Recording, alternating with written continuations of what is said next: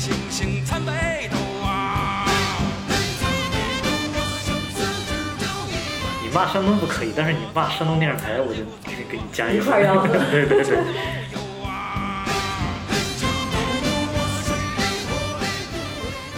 的确，高考的难度非常大，考生多，呃，分数线高，竞争也激烈。竞争激烈，而且很多想考到外地的。现在我做梦要梦见高考，我还能吓醒了。对对对，我也是。你对社会要有责任，你就要好好工作，你就要接受这个责任。领导都加班，你为什么不加班？是吧？你不加班，你还天天去网上说，你说什么说？社会上的这些丑恶现象，你消除得完吗？这就是非常典型的山东逻辑，然后它马上就会变成中国逻辑。Hello，大家好，欢迎来到今天的反向流行，我是董木姿，新京报书评周刊的记者。今天我找来了两位山东男孩，跟我们一起聊一个非常硬核的话题，就是鲁迅。博大精深的鲁迅在网络上引起了非常多的争议，就是从回家过年的山东男孩，然后这个不能上桌吃饭的山东女孩，然后对山东电视台的吐槽，就是网络上可以说是发酵了好几波的这个鲁迅吐槽大会啊。那我们今天找来了两位。都是文化行业的吧，文化人儿，也是鲁迅 Max 的两位老师，一个是大白老师，好像说专注批判鲁迅三十年吧，要介介绍一下你自己，呃，专注批判鲁迅三十年，从六岁开始批判。暴露了年龄。呃，我现在主要是做一些文化方面的工作啊，平时呃为一些呃媒体撰写一些专栏文章啊。对，也是我们书评周刊长期作者。然后我是山东潍坊人，沿海鲁姓啊。对对，从笼统的来说，属于齐国。嗯，对我还没介绍，我是呃山东济南中心地带吧，是呃省会，也是被吐槽最不像省会的。之前老舍曾经把它写的挺美，然后现在这个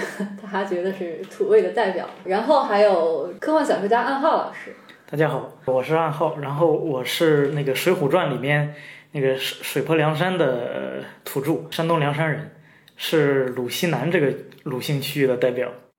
其实好像黑山东这个梗，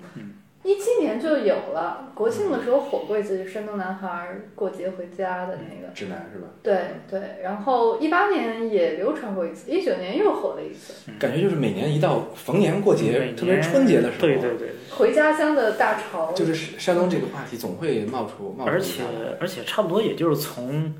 一五一六年开始黑山东的多起来的，以前都是黑河南，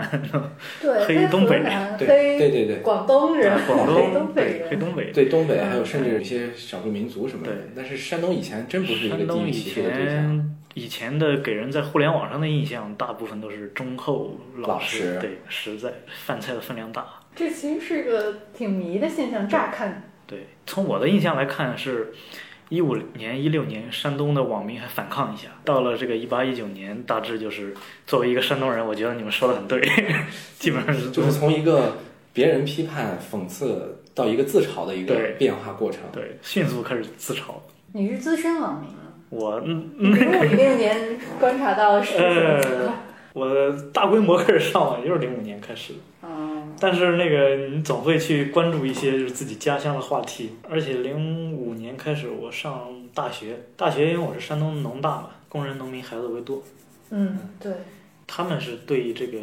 山东的文化就是还是比较认同的吧，在那个地方自嘲是没有出路的。呃，没有没有这个脑回路。对对对对，而而且那个零九年就毕业了嘛，那时候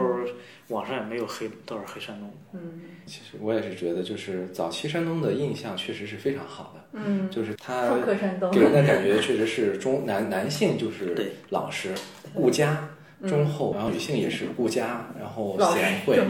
贤惠，然后然后就是就是不管是男性女性，他们都对于就是说山东人都是对家庭都很重视，就是这个变化哈，我觉得有个什么大的背景呢？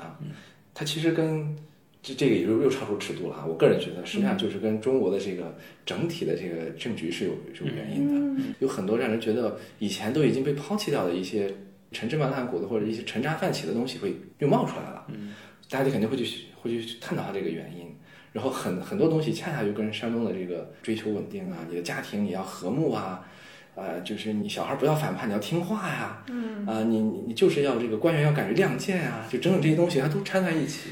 最后大家可能就会把一种这种情绪。哎，最后就哎，慢慢的就发现山东人其实他在这种很很好的这些词下面都有很多复杂的一些负面的东西，比如说，就拿最简单来说，这个顾家这个事儿，嗯，男性和女性都都很顾家，但实际上它的真相是什么呢？真相就是男性他其实并不怎么去真正参与这个家庭，也嗯山东男性也很少有做饭的。呃，也或者说也很少，就是他们迷信的就是男主外啊，在外面打拼、赚钱、升官。然后他所谓的这个女性顾家呢，女性怎么顾家呢？就是你要回归家庭，你要付出很多啊，你要照顾孩子，还孝孝顺老人，孝顺对方的老人。就是大家会在这种丧偶式育儿，对，大家就会在这种本来是一些很优点的描述中，大家会慢慢就会发现一些与我们就是说一些特别是年轻人的价值观所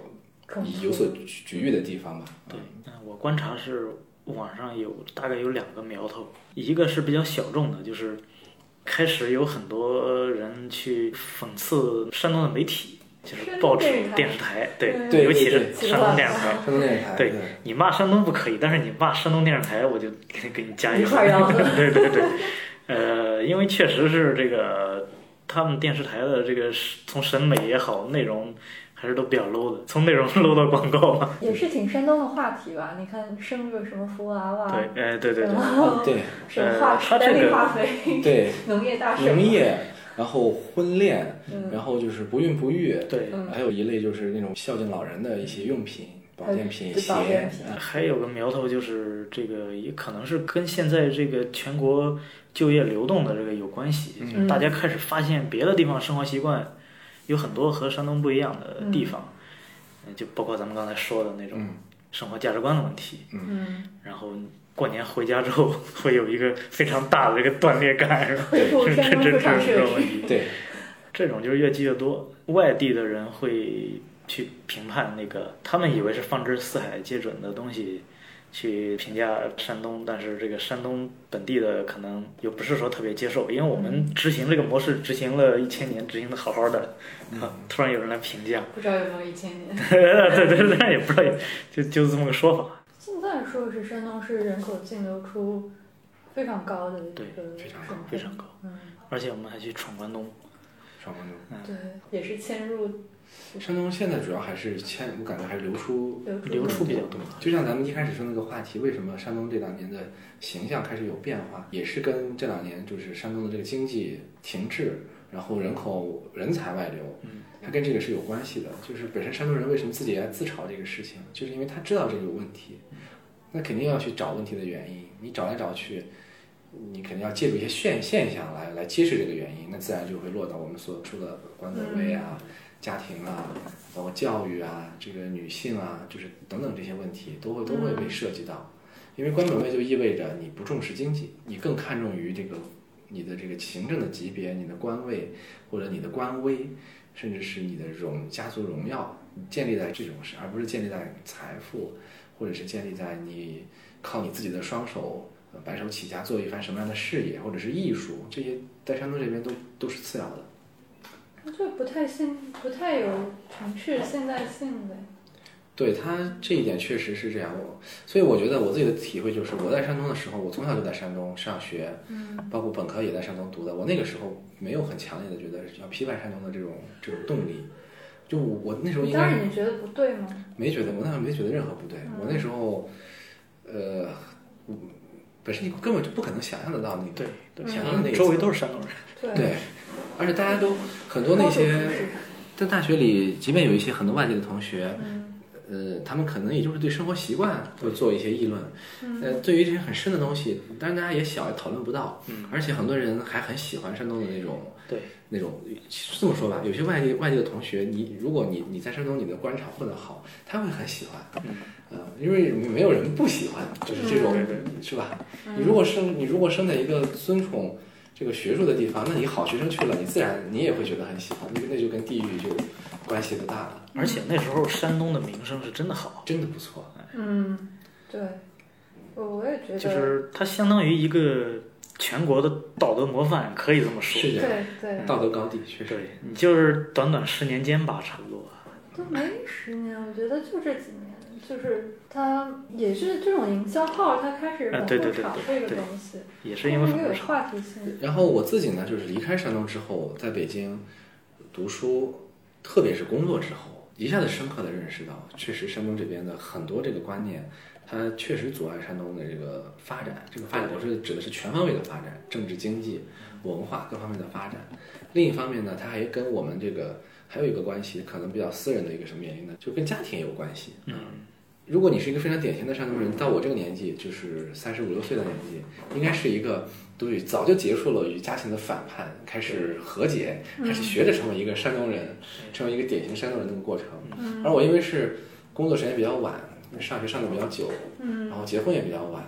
所以我基本上到现在才开始体会到，就是这种地域，包括家庭里面的这种，我认为很多不不好的，特别我有了孩子之后，我嗯特别反思这个事情。很多山东的这个家庭对孩子的这种教育啊，包括特别看重你的学习。嗯一旦你的学习生涯结束，又要希望你马上切换女性进入到生育模式，男性进入到官场模式，就是就这种就这种，它非常的自然。昨天可能还说你要好好学习，好好学习，考个什么好大学。嗯考大好大学的目的是什么呢？哎，找一个好工作。好工作的标准是什么呢？那就是考公务员嗯啊。它就是这样一个一个一个一个过程，他不会鼓励你说，那你你要成为一个快乐的人啊。他即便可能嘴上说，真正到了那个份儿上，他也未必会鼓励你这样做。关乎人生大事的选择，他们还是会，对，就是是生乳性的本能会，呃，包括我是到了那个外地，因为我是那个本科是在山东读书，硕士在杭州，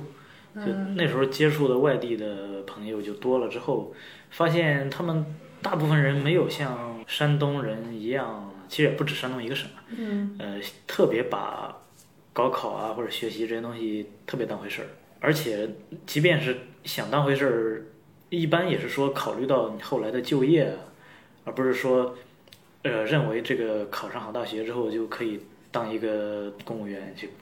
接着接着接着去进编制啊这种东西。而且那个山东有一个算是硬件方面的问题，就是的确高考的难度非常大，对，考生多，呃，分数线高。竞争也激烈。竞争激烈，嗯而且很多想考到外地的。现在我做梦要梦见高考，我还能吓醒呢。对对对，我也是。真的是，我们的桌子前面全都是书。我是九九九几年吧，两两千零一年高考的，嗯那时候真的是，哎呀，嗯，我是我是零五年高考，就是现在是，你基本上会一个月能梦到那么一两次你在高考。这创伤很深。啊，对对对，是其实，呃，因为我是那个学生物的嘛，我还是比较相信这个是 PTSD 的一种嗯类类似于 PTSD 的症状，就是如果是你不是说长期单一的受到这种刺激的话，你你很难说就经常梦到这个，没法没法解释，你只能用 PTSD 来解释。那这个太惨了。我小时候就是这种在山东的这种教育，整个过程就是一个极其竞争十分激烈的这样一个过程，以至于我一旦工作之后，我就一点儿这种就是马上就是对任何竞争性竞争性的东西我都特别抵触，就是比如说什么竞聘，哎呀算了，我就别去了。然后要要要要，我们单位以前的时候要升职，要先考一个试，我一定要考试，就就是特别烦，就是这种，我觉得叛逆。其实是就是就是已经也是受的伤害比较深，嗯我觉得，嗯，不要不喜欢竞争，很排斥竞争。实际上，这个嗯适度的竞争其实是有好处的，嗯，对于个人成长来说。就是，难道不是又太缺乏竞争？就是因为他整个好像状态，大家会说他比较沉闷，然后不太欢迎新的东西。呃，是这样，典型的山东是鼓励你去竞争，然后回归平凡，回归你说的这种枯燥啊，什 么这是这种东西。呃，比如说这个嗯大白老师，他是因为开始讨厌这种竞争，然后我去抵触这些东西。但是如果一一个没有这么抵触的山东 boy，或者是山东特别，其实特别是山东女孩会怎么做？我先去参与这个竞争，我赢了，然后我去这个得到一个性价比非常低的回报。通关了反正。呃，对对对，这是一个非常典型山东孩子的会做的一个行为模式。就是举一个例子，就是比如说我可能会去考一个，比如说人大一个非常好的学院，回来之后我继续这个相夫教子，嗯嗯很多山东这是典型的山东对人，很多山东女孩是这样山东人了。呃，或者是这个我去考一个这个博士，嗯，回来在这个政府部门做一个非常基本的工作，完全想不到去发挥自己的学业所长，这是非常非常典型的一种山东模式。好，我感觉大家现在说起来山东印象的话，其实就是基本上刚刚提到那个几个套路，然后追溯山东历史也是有那么几个说法吧，一个是就是呃儒家文化这个孔子学说的一个影响很深的地方，然后再一块就是说把它看成一个旧中国的缩影吧，这两块加起来，其实这个我以前考虑过，就是我曾经很早的时候还想写过一篇文章，就是特别想把这个，因为我原来是学儒学的嘛，在学校里，嗯我特别想把这个，我就我就特别想把这个儒学跟山东给它呃区分开，呃不是为了山东哈，嗯是为了我们儒儒家。我就特别特别不喜欢，就是一说到儒家就会就会把很多山东的一些不良的一些特点，比如说歧视女性，嗯比如说官本位，呃，比如说这个呃，就是保守啊，就是缺乏缺乏这种创新精神啊，都统统栽到儒家的身上。嗯，但是这东西怎么去解这个套呢？你你要说它完全没有影响是不可能的。孔庙就在就在山东，呃，我还可以插入一个例子，就是我爸以前以前去，因为人可能会有时候会去嘲笑别的省份嘛，会说一些地方是孔老二没有到过的地方，就这这么个形容。这个形容非常的顶。一方面说，一方面很自豪，说我们这是我我这是他的家乡；另一方面又要用孔老二来称呼他。对对对对对对，实际上，我是觉得山东的这个儒家是一个非常民间化的，或者说我们不好说它是庸俗庸俗化吧，这样说有点也有点失之于苛，或者是过于污蔑了。它是一个民间化的一个想当然的一个一个儒学。换句话说，就是一个儒学在原本的那个文本的东西，怎么样一步一步，最后变到了民间，它会变成我们现在的那样的东西。它被很多人过滤过，而且会被很多人的习惯来框定过。所以说，我觉得如果要找现在的鲁迅，传统肯定是有一部分原因，但更多的情况可能就是生活在山东这块地方的这个人，他逐渐形成的一种生活习惯，一种组织方式。他可能跟当时的一些家族啊，可能为了适应当时的一些变化，适应当时的环境，产生出的一种生活上的一种规范秩序。然后这个秩序呢，它就慢慢的形成了习惯，中间可能也有一些增加啊、减少啊这样一个过程。它更多的，我觉得现在的鲁迅，它更多的还是一个长期的一个积习的过程。传统不可能为他背所有的这个锅。我觉得我可能还挺代表现在的一批，就像我在外面遇到的山东人，我是一路南下嘛，我从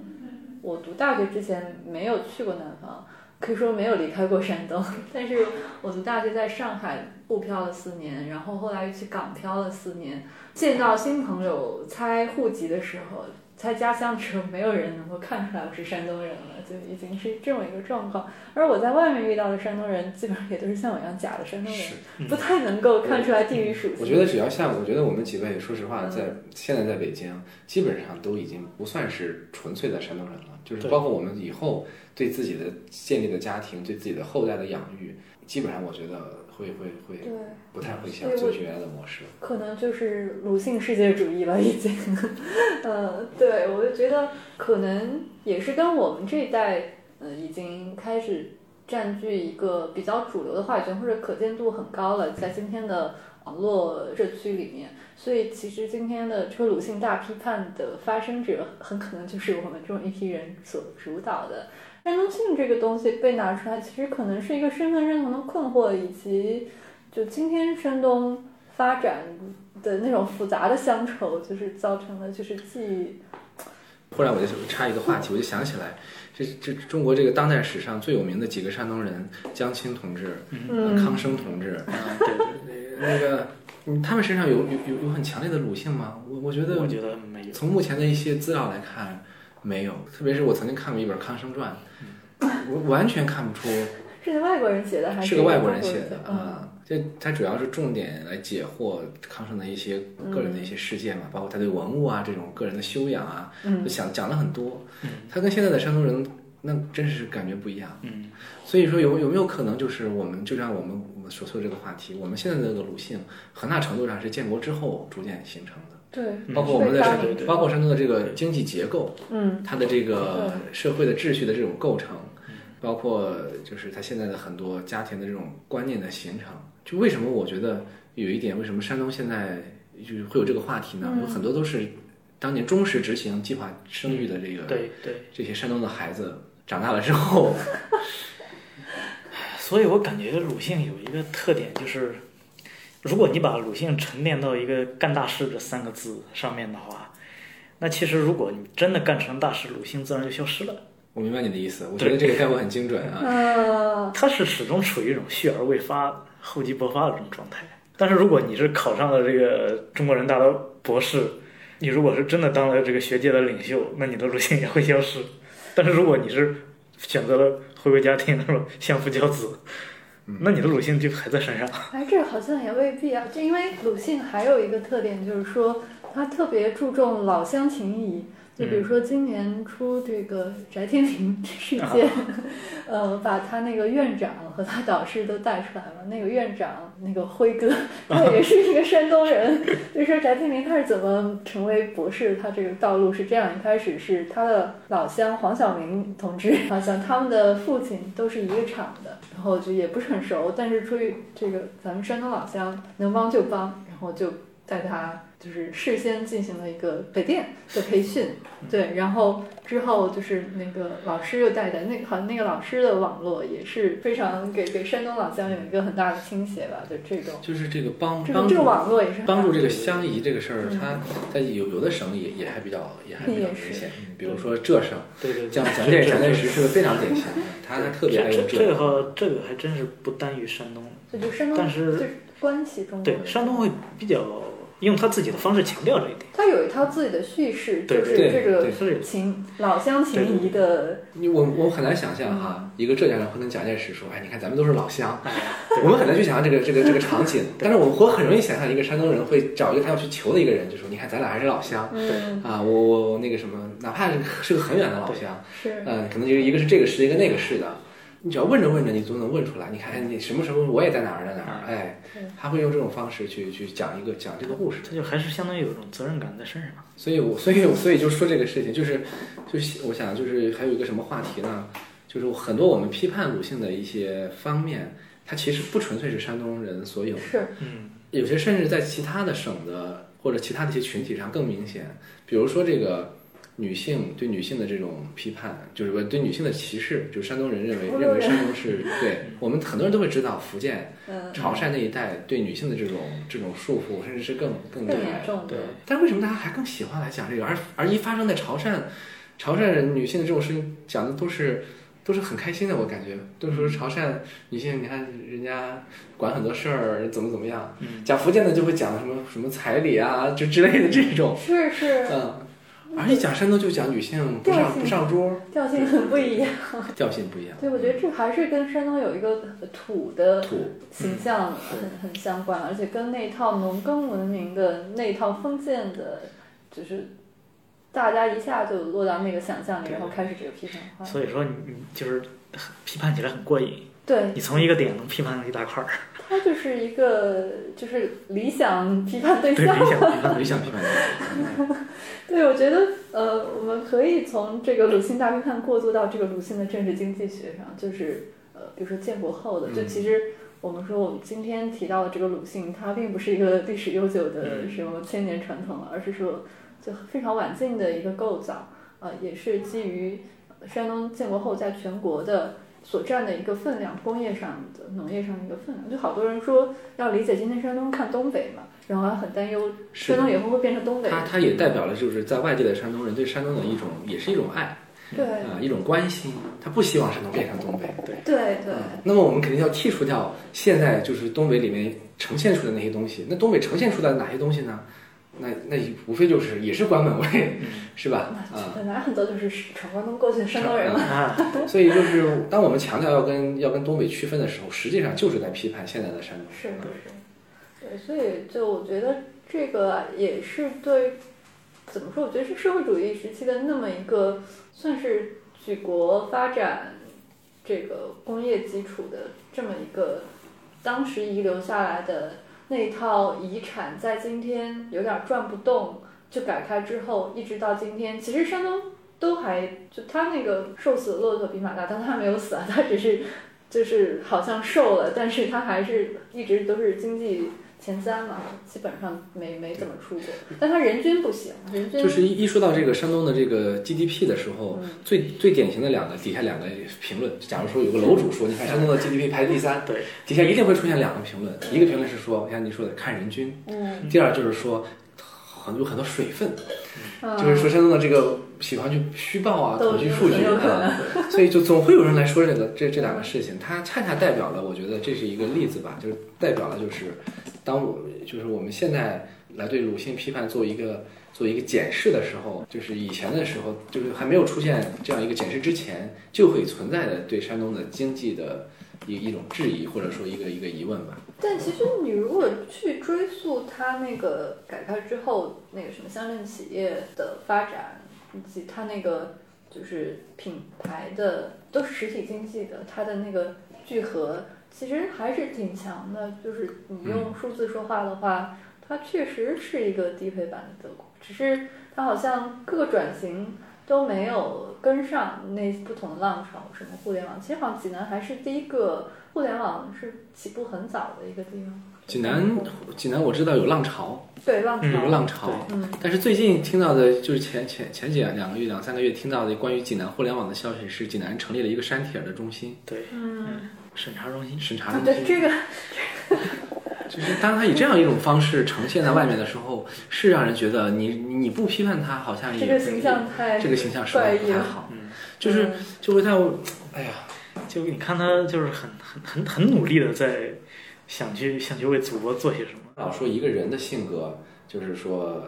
他是既有缺点又有优点的。嗯当我们说你一个人你要克服你的缺点，你要发扬你的优点，实际上这个是不可能的，因为所谓缺点和优点都是同一个性格在不同的，场景里面的展现。那我想对于这个山东也是一样，嗯就是他山东的很多这个优点，突然有一有一天摇身一变变成了鲁性，就是实际上他还是那个东西没有变。对，其实没有变。没有变，他就是这个场域变了。这个场域是什么呢？我觉得就像我们刚才说的，什么东西变了呢？就是那个标准变了。所谓的标准变了那，无非就是我们感受到了一些东西变了。那嗯那首首先呢，我觉得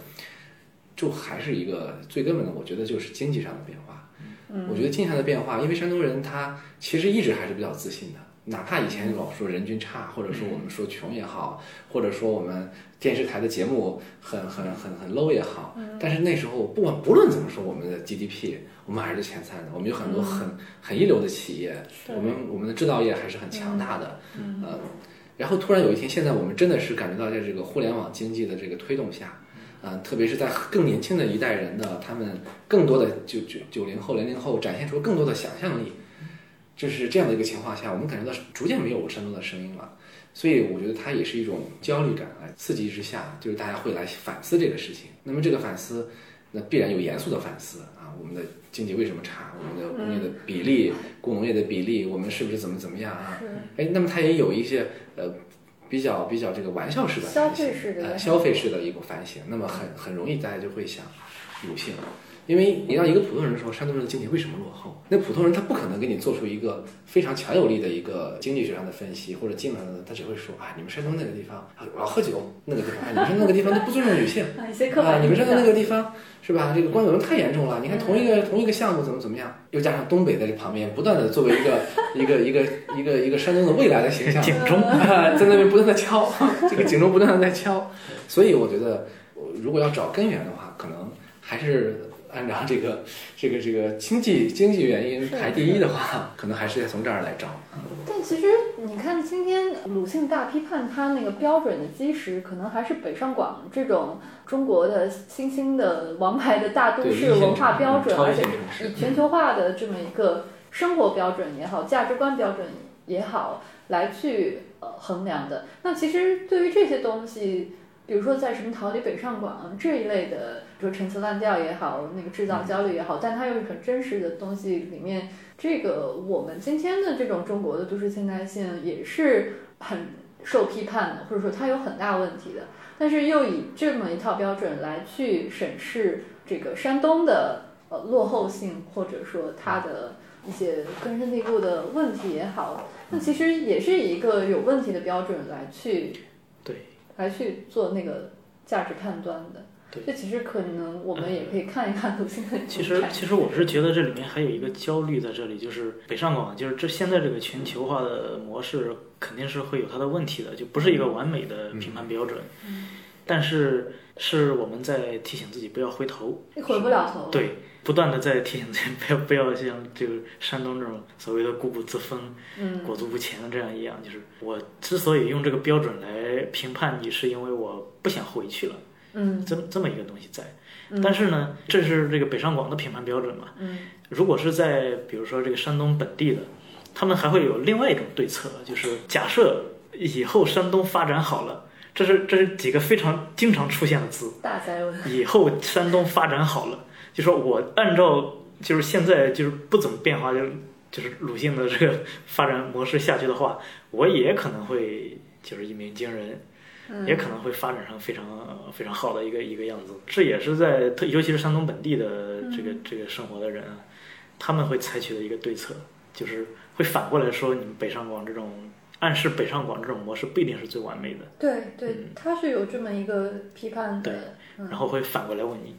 如果山东，呃，那已经不是如果了，就是山东以后发展好了，你还回来吗？就是这这么个问题是，是你会经常听到的，是吧？嗯，就是他们先把这个前提给固定一下，以后山东发展好了，嗯然后会给你推送各种文章，比如说这个莱芜被济南给 给给给吞并了，是吧？对对对以后山东这个发展分为哪几块哪几块，哪个区哪个区，呃，预计对预计 GDP 达到多少多少亿，嗯他们会给你一套就是嗯，可能连省长都没有想到的这 这么一个未来途径。所以对山东的批判，对山东山东人对山东的这种批判，确实带着一种还是责任感在里面。对，它本身也是鲁迅的一部分。对他，他对他本身就是鲁迅的一部分，鲁没错。迅还是很反思性的感觉。对鲁鲁迅是有责任感，对对，责任责任他是莫名其妙的责任感。干大事。你对自己有责任感，你这辈子你不能虚度，对你不能虚度光阴，你要做一番事业。对家庭你要有责任感，是吧？你要照顾好老婆孩子，啊，对父母要孝顺父母，啊，也要孝顺对方的父母。然后你要社会舆论对这个社会你也有责任感，嗯你在外面不要不要胡搅，什么交一些什么狐朋狗友啊，搞一些这种什么呃乱搞男女关系啊。同时，然后再往下，你要对祖国也有责任感，是是，哎，然后就到此为止了，就没有说你要对人类有责任感啊。我觉得这个确实是真的是非常农耕文明、新耕细作，农耕文明加上一个近代屈辱的叙事，是。对再加上一个现代崛起的一个对一个自强的是一个现状。嗯。然后为什么我们刚才都觉得这个山这个鲁迅越谈越谈越越觉得像国民性呢？就是他是。他是确实是这样，就是就是你像现在也是这样，个人你要对自己负责，那你怎么样呢？你就要积极向上，你不能消极。对，所以这就这就有很多可解读的因素，你不能乱说话，嗯。你不能整天垂头丧气的，啊，你不能整天愁眉苦脸的，你要有正能量。对那么你对家庭你要负责，那么就意味着什么呢？就意味着家庭要和谐嗯啊。我们不支持你们离婚，有问题我们要先调解，先劝，是吧？你要不孝敬父母，我们可以呃强制性怎么怎么着？就它里面有有一些可能动机是出于一种一种负责任的动机，它导出的结果就是一个一个让大家就是觉得跟这个现代的这个价值观确实是非常不一致的地方。然后我们再拓展，就到国家，要不到社会，你对社会要有责任，你就要好好工作，你就要接受九九六，领导都加班，你为什么不加班？是吧？你不加班，你还天天去网上说，你说什么说？社会上的这些丑恶现象，你消除得完吗？这就是非常典型的山东逻辑，然后它马上就会变成中国逻辑，再往上就是到了国家，你要对这个国家、对民族有责任。我们就很自然的从一个山东性就会变成一个国民性的一个东西。嗯然后它确实有它好的一面，责任、责任感，然后你个人要积极要往上走，而不是说你你这个社会要往下流，是吧？它确实有它好的一面，但另一方面，它确实有让人觉得非常压抑的、不适的，然后就是这样的一些一些东西会传递出来。而我觉得，恰恰是传递出来这种不适、令人不适的、压抑的、呃非自由的这样一个东西，它对年轻人是非常有有刺激性的，就是年轻人会对这个东西极其的敏感。反应很强。你一个女女性，你看到山东的，比如说一些不上桌一些女一些女性是吧？呃，她可能自己就觉得我不用上桌，我上桌跟那些大老爷们儿他们又抽烟喝酒的，哎，我还不爱去。她不是说我出于一种一种自由意志，不是，她认为那那是你们的事儿啊，我有我的本分在这里。那一个现代女性看到这个东西，她能很敏锐地意识到这里面的问题，这不是一个女女性强势，就像可能山东里的女的女性，她管着家，房本上写着自己的名字，管着一家老小的工资，管着这个家里的钱怎么支配，这个东西它并不一定代表权利。嗯，你刚刚说的，我觉得就挺经典的，就是从最初一直屈辱的历史到这个崛起的这种振奋，虽然有很多困苦和没有实现的那种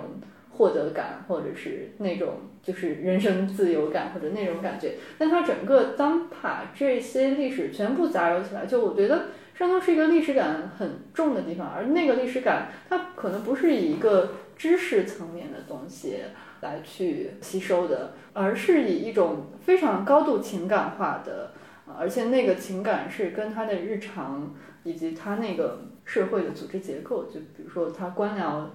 体系，它的粘着度是很高的，但是在这个里面，他又很坚持那种平回归平凡的路线，但是另一方面，他又是心怀祖国的这么一种很大的，就它有一个集体性的连接，而这个很强的。集体性，而是既是归属上认同归属上的集体性，又是它现实中的这个自我运转的一个逻辑。我觉得这个东西它的根基是在中国是很扎实的。就比如说，就我觉得虽然不是说那个东西文明冲突论，不不是那个逻辑的话，但你看它是一个从你你这个地上土地上生长出来的一个东西。当然，它本身就是就全球化其实早就开始嘛，就是整个什么棉花从棉花帝国，东亚对嗯这个从东亚，从呃从印度，从中国一直到英国，再到美国的种植园，就说这个互相的影响很早就开始。那其实呃，济南，比如说它是一个挺潮的地方，文艺上也是，然后生活方式上也是。那我觉得就是这种杂糅的东西。其实，在每个地方都有，但因为山东它太正统，它这个集体性，我觉得是从不只是建国前后的这么一个呃抗日战争到解放战争所动员起来的那种民族主义叙事，而是他从这个作为一个农业大那会儿是山东嘛，就是嗯呃这么一块齐鲁大地上，大家就是嗯、呃你说一个呃农民他靠。跟完全靠自己的生产工具和他这个土地上播撒出来的种子，靠这个吃饭的时候，他只能是以一个集体的，就是以家庭为核心的这么一个方式来去维持他能够吃饱，就是需要男丁，需要女性来完成持家的这一部分角色。它这个社会分工是完全是现实基础的，而且它形成的那个文化构造，它会影响很深远，即便整个社会的生产模式都改变了对，它也不会一下子那么改变。对对对对对，是这样。它没有特别抽象的东西在里面。我觉得真的就是山东是一个所有东西都特别实在，你从那个地方它出来是什么样，完全就是投射到你的整个性情上。但你当你离开这个地方，这个基础，嗯、那个非常羁绊到你每一个事情，每每每件日常的东西没有了脱离的时候，你可能你的鲁性就消失了，或者，但是你回去的时候，你那个出场设定对，又会回来，但是同时你会感觉到一种分裂的不适感。鲁迅消失，但是鲁迅的影响还在。那我们刚刚好像把鲁学的方方面面都提到了一下。其实你们觉得这个山东的形象，或者大家对于山东性的一个理解，其实就是经历了蛮大的一个变化的。我们今天所理解的鲁迅，在未来是不是会是一个消失的东西？或者说，就今天这个山东这种历史的交杂，这种情感与历史那个丰富与交错错位，它在以后会不会生长出来像东北这样，就是有很多文艺作品的出现？其实我还是比较乐观的吧，就是，呃，一个是那个文艺作品那种是，我就是觉得比较长远，在我至少在网络舆论上，呃，首先是一些那个过度的地域歧视或者说说那个过于固化的标签退去之后，可能大家会更理性的认识这个鲁迅是来龙去脉是怎么回事，然后可能山东 山东人也也会及时调整自己吧。我也是觉得比较乐观，就是一方面呢，就是我认为像比如说像东北这种通过快手呃出一些红人，然后这样的事情在山东实际上不太到这个倒未必可能会出现，因为它代表了一种不负责任、不正确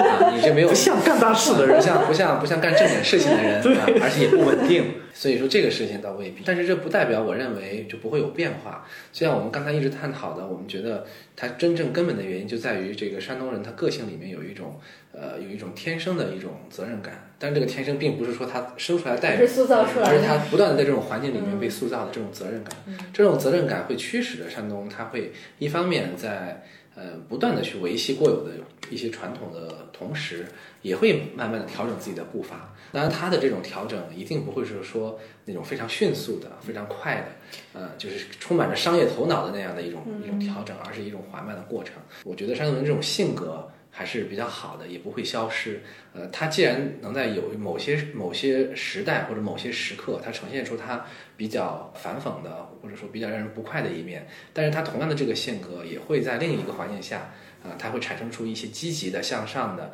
包括他自己也富有自己个性的一面。所以我，我觉得我从长远的看，这个过程应该是向好。而且呢，还有我们这些这个已经离开了山东很多年，呃，其实平时也不怎么回去，呃，但是我们还会一一直不懈的，就是来来来为这个事情做一些自己的事情啊，哪怕可能别人会说你们不要操心我们山东的事儿，